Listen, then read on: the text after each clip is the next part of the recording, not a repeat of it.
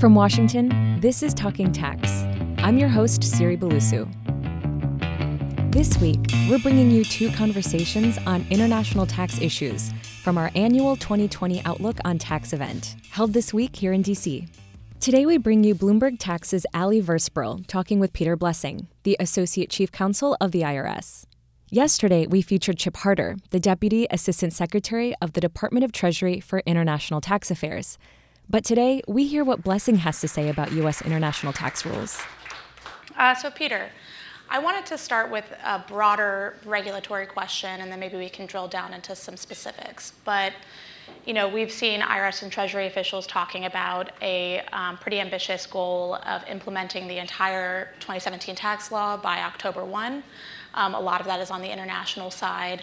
Can you give us some insight into the strategy um, for how the IRS is prioritizing regulations? Um, is this mostly the rules you know, that are affecting the most taxpayers that you're tackling first? Um, maybe just giving us some insight into the overall strategy. Uh, thanks, Allyson.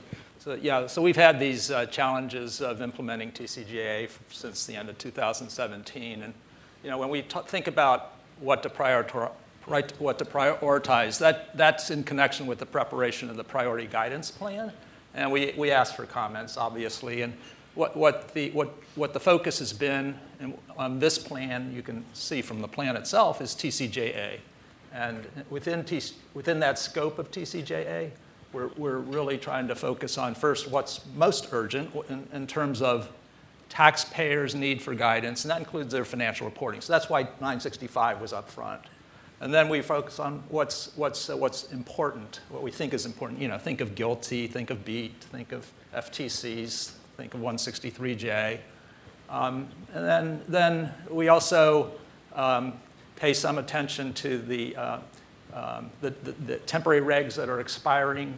Um, we had the, the 901M regs are expiring. We expect to get those, you know, the final regs out soon. 385 temp regs were expiring. We, we, uh, we just about to finalize those.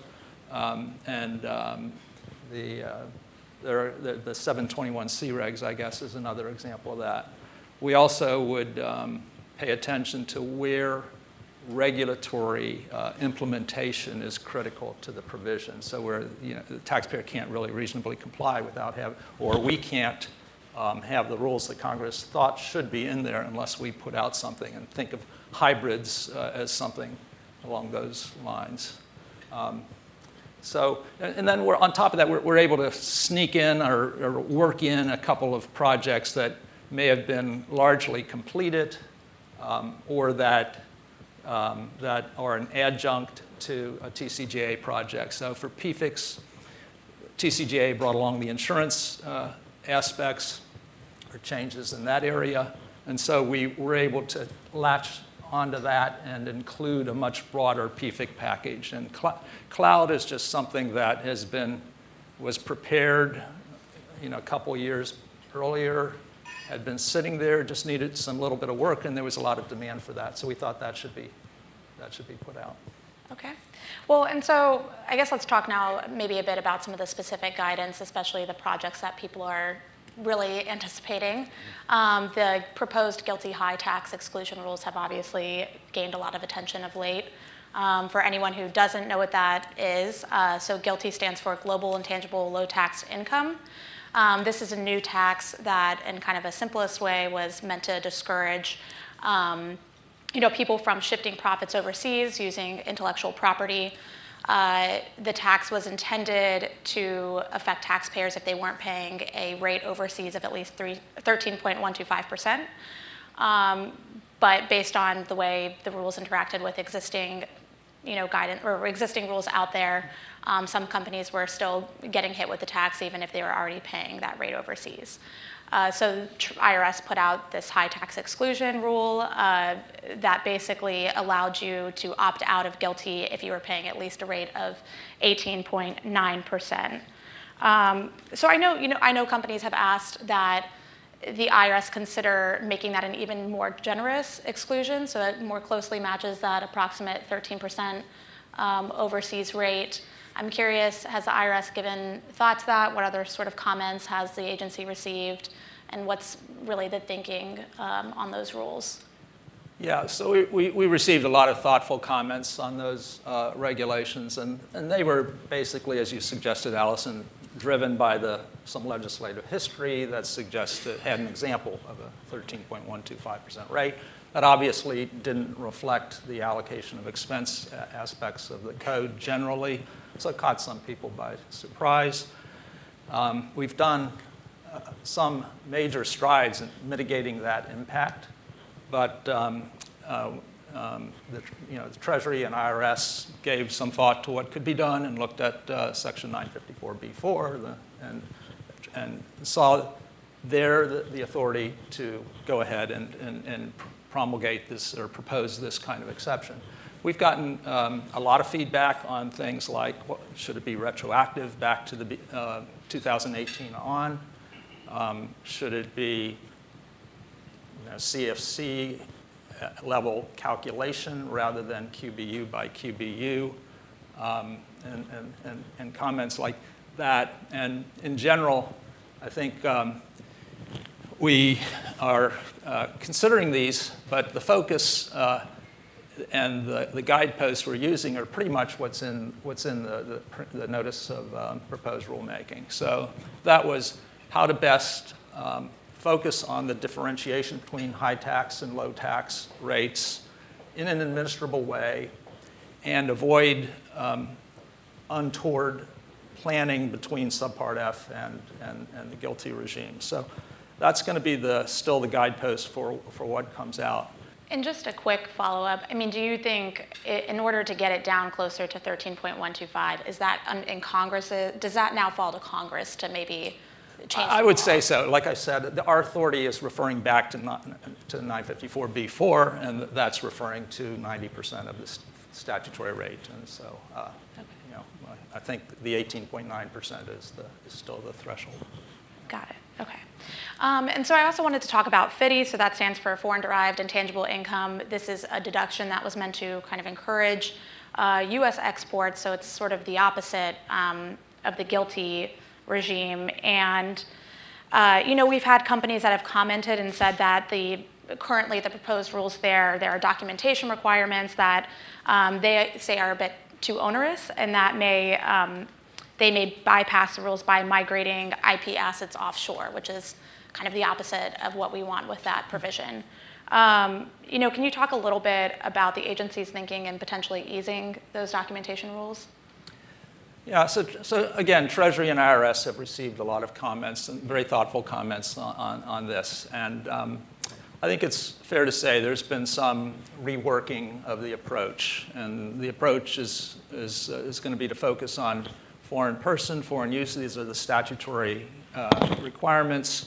Um, obviously, the code has always required some level of documentation um, just under the, the, the regular rules. Um, and it would be, you know, one, one approach we're thinking about, probably leaning towards, is looking to the um, particular types of transactions t- for enhanced uh, substantiation. Call it, uh, we have substantiation requirements in many areas, in certain other areas of the code. Think of 274, think of 170, and so it is, it is not unusual to require substantiation, but perhaps it was a little bit broader than it had to be. Got it. Okay. Um, and so while we're on the topic of intellectual property, um, before, you know, we had some discussions where you talked about uh, the fact that the IRS is now seeing some companies trying to bring back IP um, as a result of the tax law changes, and that's resulted in some issues. Um, can you maybe elaborate on what the agency is seeing and how you're reacting um, to some of the issues that have come up?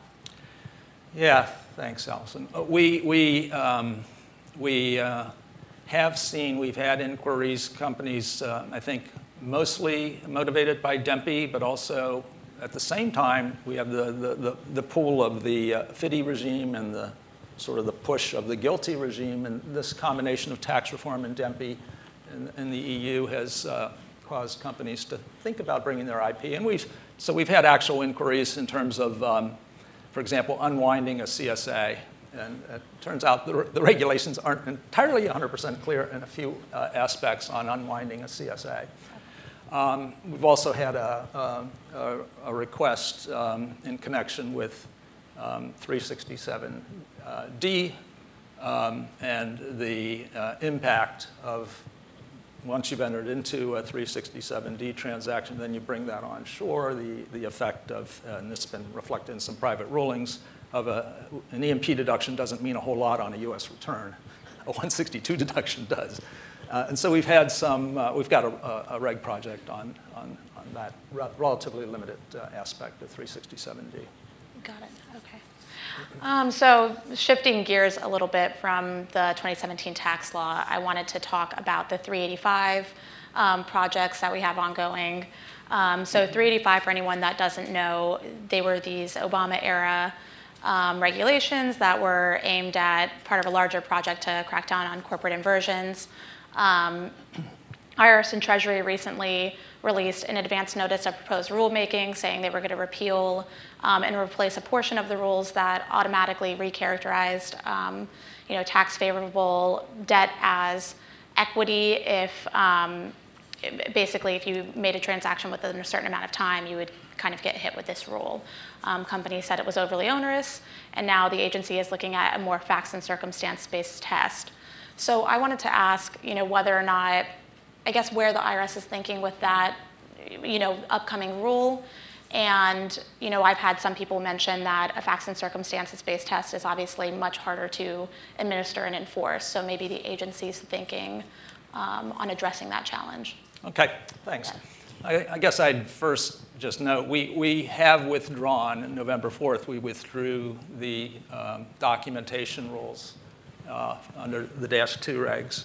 Um, as, that was in a final rule alongside this, yeah. Yeah, it had been proposed a little bit earlier and then the, it was finally withdrawn in November. That was pursuant to the Executive Order 13789. Right, right. Um, and um, at the same day, same time, same day actually, we issued uh, this advance notice of proposed rulemaking, basically to get comments on a, on a proposed streamlined, simplified approach. Again, again, along the lines of the executive order, uh, make things simpler, get rid of the per se rule, um, and that's, that's, that's what we're contemplating, I would say. And um, we suggested uh, the streamlined approach might uh, involve um, looking at facts and circumstances to some extent um, and thinking about how to craft that kind of a test. And we, we asked for comments. We got three, three comments, and um, we're studying those comments. That's, uh, we haven't gone much farther than that at this point. Got it. Okay.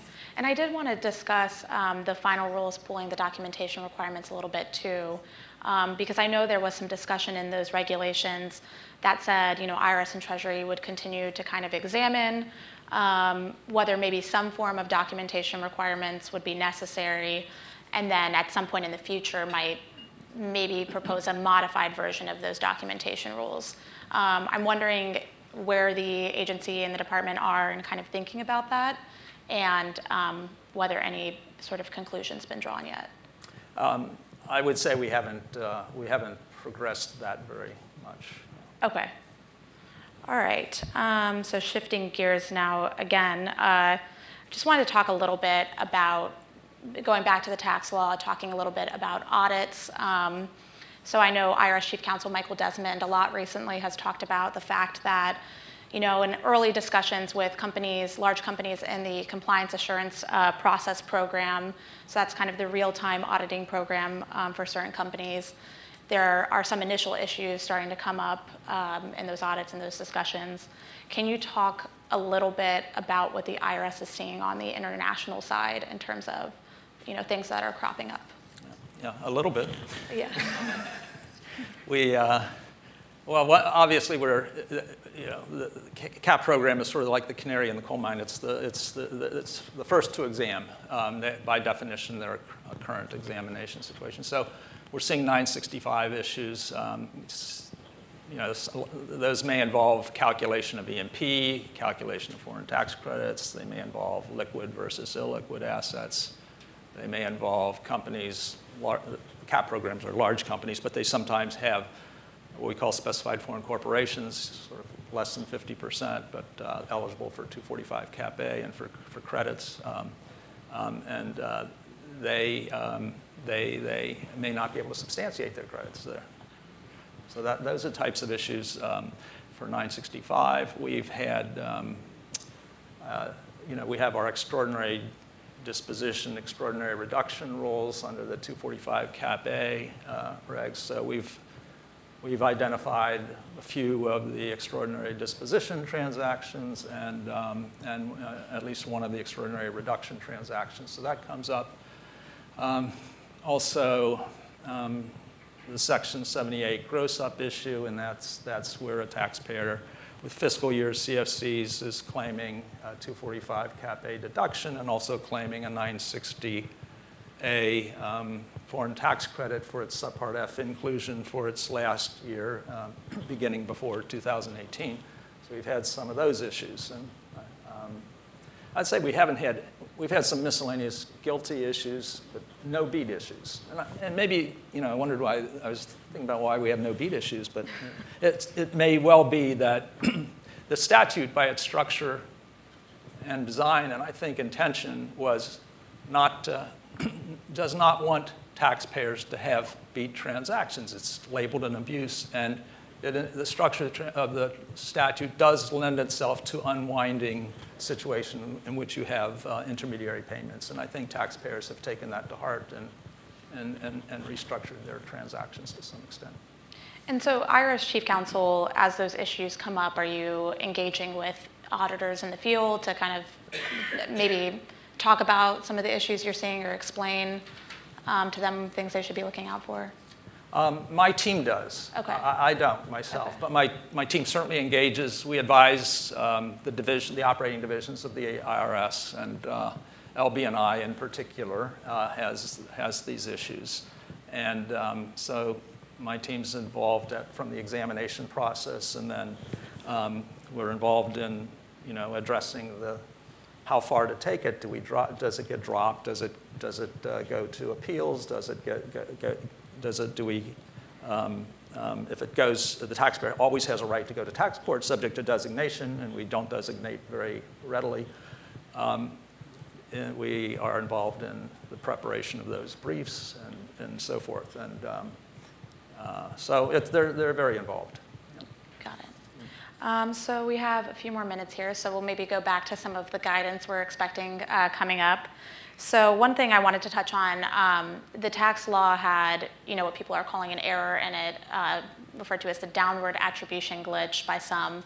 And essentially what this provision did was it, it um, resulted in a lot more foreign companies being uh, categorized as controlled foreign corporations, which opens you up to potential more US tax and reporting requirements. Um, the IRS released a revenue procedure and proposed rules. And basically, in that, you know, while trying to um, kind of ease some of the issues that people are seeing, you basically said it's up to Congress to really um, address this issue if they want to change it. Uh, so I guess I wanted to get your thoughts. Is that still the agency's thinking on that? Is there anything we can expect in the final rules coming up? Um, to sort of further address that, that error? Yeah. I'd say uh, Treasury and the IRS have um, thought, think that the, the revenue procedure we put out, that was 2019-40, and um, the proposed regs, which you know, we're, we're, working on comments on to finalize, it's about as far as we could go at, um, without a legislative change. Um, I don't have any insight as to where the technical correction might go or when it might go, but I have to assume at some point there's going to be a legislative vehicle. But we're not, right now we're just focusing on you know, what we have. And um, so we, get, we got some comments on the proposed regs, and um, one of them you know, suggested maybe 1248 shouldn't apply. Um, we think there's, there's an authority issue there. One of them suggested that uh, portfolio interest exemptions still should apply. Again, we think there's an authority issue there.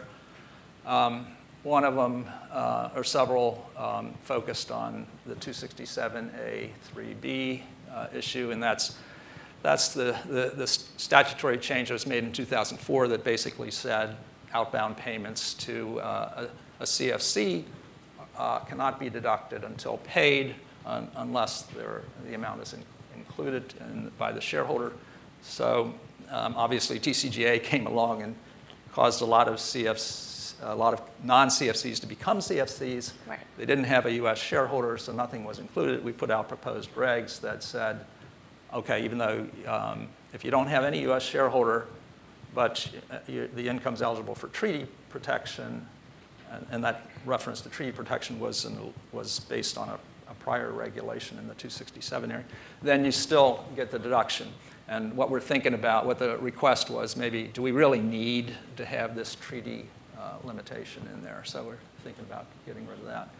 Um, we also had one um, inquiry in connection with a, with a ruling request um, that pointed out uh, in the 367, uh, the, the, so-called Helen of Troy regulations, the 367 outbound um, stock reorganization regulations, that uh, the, the, there is a, an attribution issue. And um, there we have uh, authority under the regulations, fortunately, to actually turn off attribution rules and those regs, sort of a safety valve in the 367A regs. So we're considering using that. That's all for this week's episode. Don't forget to check out yesterday's episode featuring Chip Harter, the Deputy Assistant Secretary of the Department of Treasury for International Tax Affairs. For more tax and accounting news, visit news.bloombergtax.com. From Washington, I'm Siri Bulusu. Thanks for listening.